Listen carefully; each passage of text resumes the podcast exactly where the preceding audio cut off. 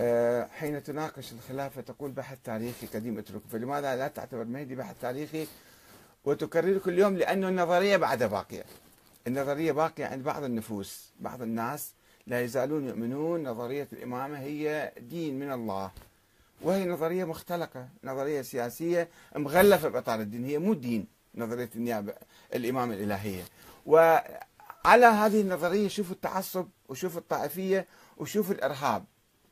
وأي واحد يناقش بهاي الفكرة يبحثها يعني بطلوا عنها. أنتم قاعد تعقد حياتكم وتضر علاقاتكم مع أخوانكم وتضركم أنتم نفسكم يجوا ناس يسيطرون عليكم. باسم بهاي النظرية باسم النيابه عن الإمام المهدي وهي تبعات بها هي مو نظرية تاريخية وراحت. هي في الآن نظرية يعني آه، عند عند بعض الناس يؤمنون بها وبالتالي في أشياء مركبة عليها.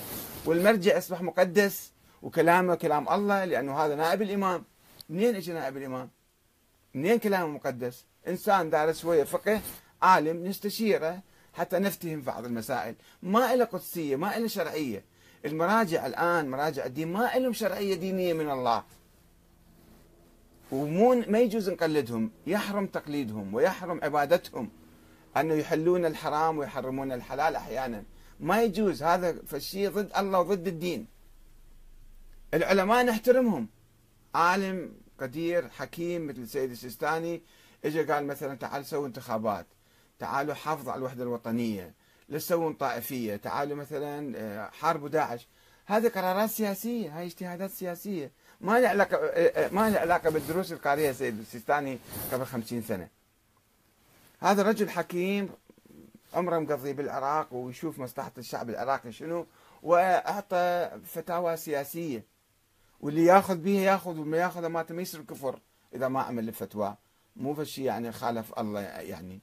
هو رأي لطيف قاله.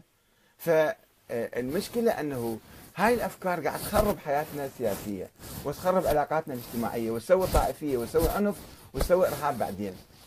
يعني شوفوا أنتم الآن لاحظوا ردود الفعل. شفتوا هذا الشيخ اللي اللي إمام جمعة بغداد يقول إنه هو عنده قضية يعني هاي كفر أنت لا. ناقشت المسائل انت كفرت ليش يا أخي؟ خليها مسألة عادية. ليش ما ليش مضخم المسألة هالقد؟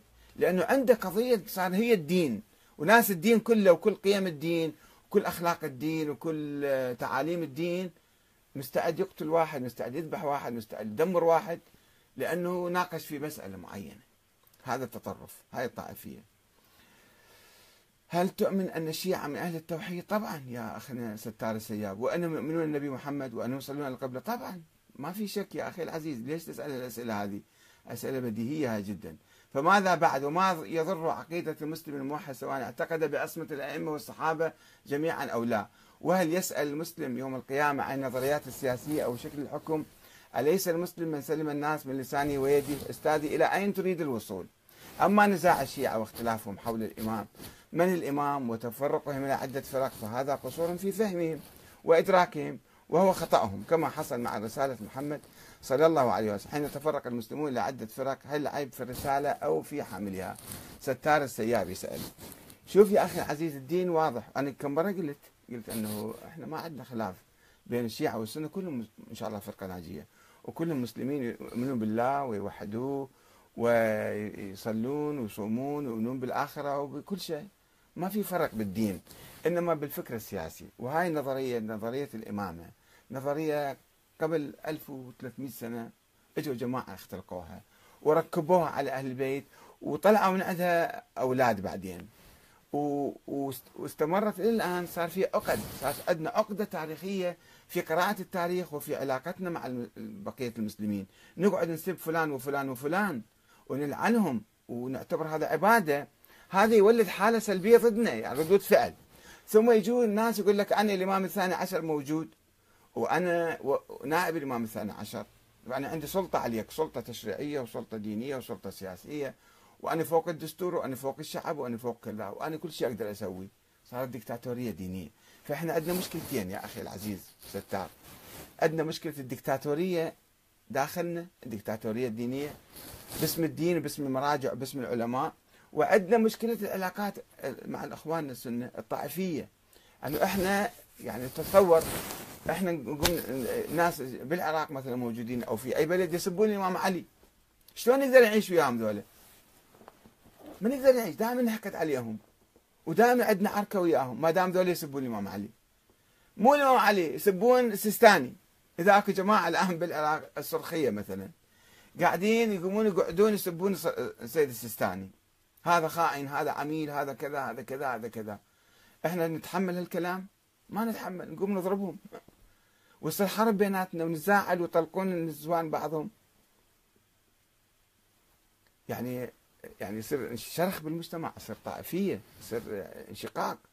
فليش إحنا بهالشبهة اللي داخلة برأسنا شبهة الامامه الإلهية اللي نعتقدها عقيدة دينية وعندنا أحاديث وتأويلات قرآنية وكذا ومرسخية في أذهاننا. وبالحوزة ما يدرسوها حتى يفهموها عدل.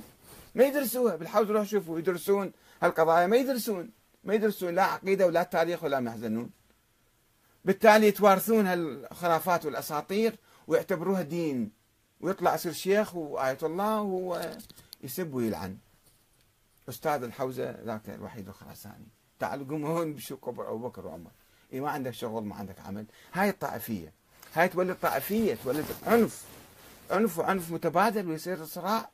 الأمة الإسلامية إحنا نريد نوحدها ونريد نحررها. تكون كل إنسان يعيش بحرية وبديمقراطية وبمساواة وبعدالة وبدون تمييز طائفي. فكيف نعمل هذا؟ هل العقد التاريخية الفكرية اللي هي قاعد تخرب حياتنا اليوم سوينا ديكتاتورية وسوينا تفرقة طائفية؟ وهذا إذا أحد يحب يتوسع في هذا الموضوع في هذا الكتاب وراي اسمه لماذا تفرق المسلمون؟ الحقيقة والوهم في الخلاف الطائفي. ها هذا الكتاب. هذا صدر حديثا قبل كم شهر. ال... لماذا تفرق المسلمون؟ الحقيقة والوهم في الخلاف الطائفي. هذه مشكلة لازم نحلها شلون إحنا تكونت الطوائف وشلون صار الخلاف والتفرقة بالتاريخ وكيف نقضي على التفرقة هذه؟ إذا ما افتهمنا شنو هي العقدة ما يمكن لا نتحرر ولا نتوحد. فهذا هو هدفنا يا أخي العزيز. آه يقول إحنا تتهم الإمام علي وتقول خلاف شخصي. هذا يعتبر انتهاك لقدسية ومنزلة الإمام علي عليه السلام. لا ليش ليش انتهاك؟ ما دا أسب الإمام علي استغفر الله البدوي دا أقول هو كان يرى أولى يعني مسألة شخصية مو مسألة ما اعتبرها مسألة دينية الإمام علي. ما اعتبر مسألة عقائدية. أنه أنا أولى من ذاك ذاك قال لا بعدين الإمام علي قال مو مسألة بسيطة المسألة يلا في تعال جيب لك أبايعك وبايع أبو بكر وبايع عمر وبايع عثمان. والإمام الحسن أيضا لما تنازل معاوية كانت مسألة إذا قلنا هذا مسألة شخصية تنازل عن السلطة يعني هذا صار إهانة علي. لا تكبر الشغلة يا أخي نوفل. يعني خليك شوية باعتدال ما مو إهانة وما إهانة.